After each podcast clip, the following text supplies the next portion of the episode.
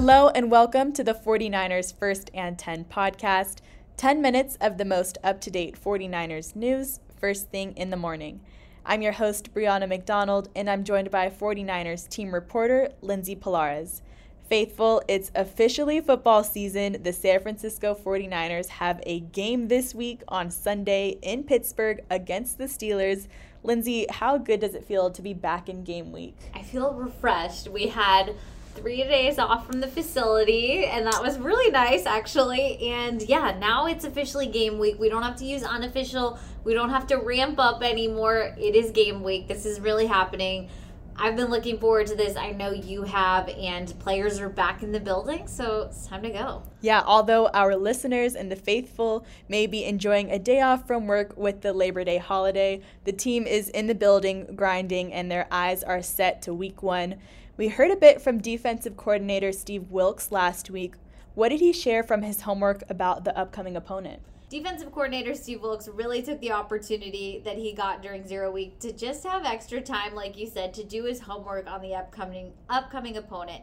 He made sure to highlight Steelers quarterback Kenny Pickett and just the huge jump that he's made from his rookie season to that sophomore season and then also spotlighted the weapons that that team has on offense. Of course, we have Najee Harris, who is their top running back. And then there's also a bunch of wide receiver weapons as well. So he knows that they've got to be on their P's and Q's headed into Pittsburgh on Sunday.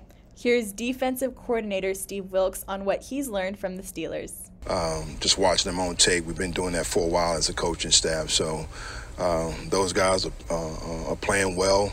Uh, I think the quarterback, uh, second year guy, he's looking phenomenal. He's taking that second year leap, uh, doing some great things. Uh, they have the vertical threats down the field that can make things happen in any moment. and they have a very impressive, solid run game. So we definitely got our hands, um, you know, filled right with these guys coming up next week.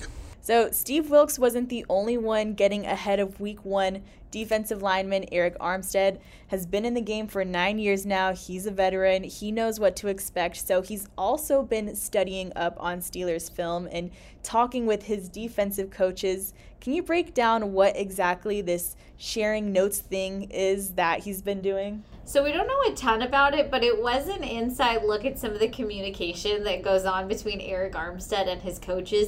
And it was a really cool thing to learn about him.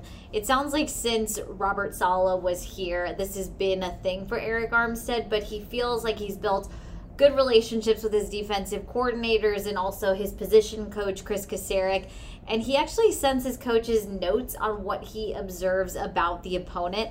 And it sounds like this may have been the first time that Steve Wilks received one of these kinds of texts, but from what we were told, it was pretty lengthy and had a lot of really good observations in it, and it just keyed Steve Wilks into knowing that yes, Arik Armstead is more than ready for week one. So I really enjoyed that story he shared. Here's Armstead on how he studies and communicates with his coaching staff. Me and Chris, Kocurek always have convos uh, about what I see and stuff and um, in the run game and the pass game. So, um, you know, been building a relationship with Wilks and decided, you know, to share with him what I was seeing when uh, I was studying them already. Just la- just after our last preseason game, really. Uh, started studying, watching some film. You know, they got a couple preseason games, some games from last year. So started studying them after that. And it's the start of a new journey. Um, we can't hang our hat on what we did last year, so it's uh, it's a new team. Um, you know, a, a, lot of new guys, and so we're you know we're going to start our own uh, our own journey, and um, you know we want to get off to a good start against Pittsburgh, and um, you know I think we'll do that. Um, you know we got to lock in and and uh, you know keep preparing, keep keep practicing and getting ready for that. So um, it's going to be a lot of fun. You know, taking the field with this defense, and uh, you know I think Wilks brings a great element to our defense, especially um, on the back end, him being a back end guy majority of his career, and how he's going to help our DBs and um, just his overall presence and uh, mentality of uh, you know how our defense should look. So I'm excited about it. So it's been four years since the 49ers last faced off against the Steelers. Lindsay, what's changed since 2019 and what is the team focusing in on this week before the season opener? Yeah, I think it's a completely new set of people, right? There's a lot of new players that have been drafted, a lot of trades that have been made.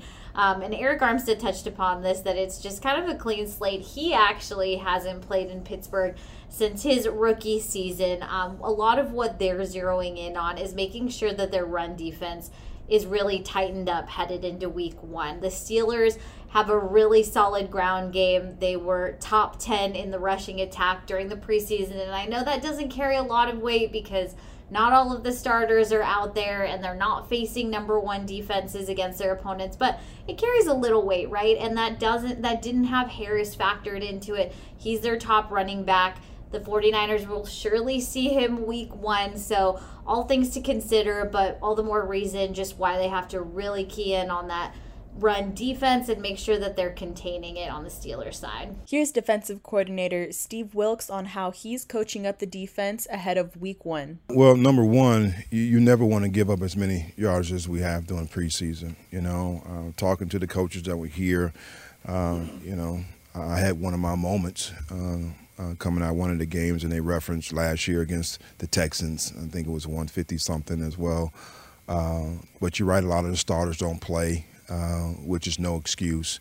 Uh, my concern is it's not some of the basic fits. We can correct that. You know, you look at some of the young linebackers that just got out of their gaps off a basic fit right there that turned into an explosive play. Uh, those things are correctable. You know, uh, as I told the players coming out of this previous game, uh, I take full responsibility for the zone read stuff. You know, I think it was equivalent of maybe 56 yards that the quarterbacks got. Uh, I always tell the coaches as well as the players, I'm never going to hold you accountable for something that we didn't emphasize. And I didn't emphasize that that week. It was planned on the schedule for this week. I knew we were going to see it because Russell heard us on it. But as you alluded to, I was had a schedule of certain things I wanted to implement and, and get in. So uh, we're definitely going to be better with the zone read. You know, I know that's something that we put on tape and, and people are going to try to expose us on, but we'll be better with that. Nice. So, looking at the offensive side of the ball, running back Elijah Mitchell said that he feels good and he's ready to go for week one, which is great to hear. Um, what did he share he's been working on to come out even better this season? Yeah, so I think for Elijah Mitchell, it's just really good, like you said, to hear that he's feeling health wise very on track to have a successful season.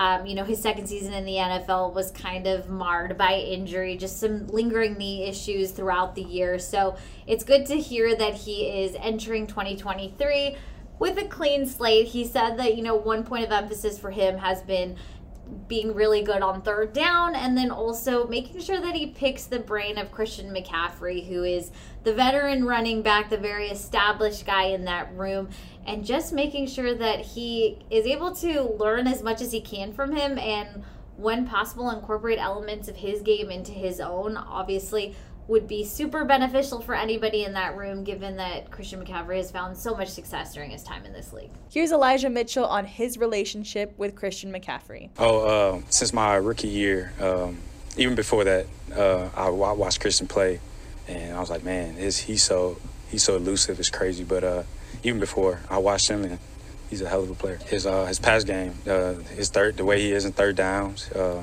his blitz, his blitz protection, the way he just route people up is is unbelievable for for a back like that. Just seeing what he's doing, I'm always asking him questions, so I know he get he, he probably get tired of me a little bit. No, I'm just joking, but uh, but nah, he's a he, he's he's an animal. All right, well, that will do it for today. Thank you so much, Lindsay, for joining me in this episode. Don't forget to follow First and 10 on Spotify and Apple Podcasts. Turn on the notifications so you're in the know when we post any breaking news updates. And thank you, Faithful, for tuning in.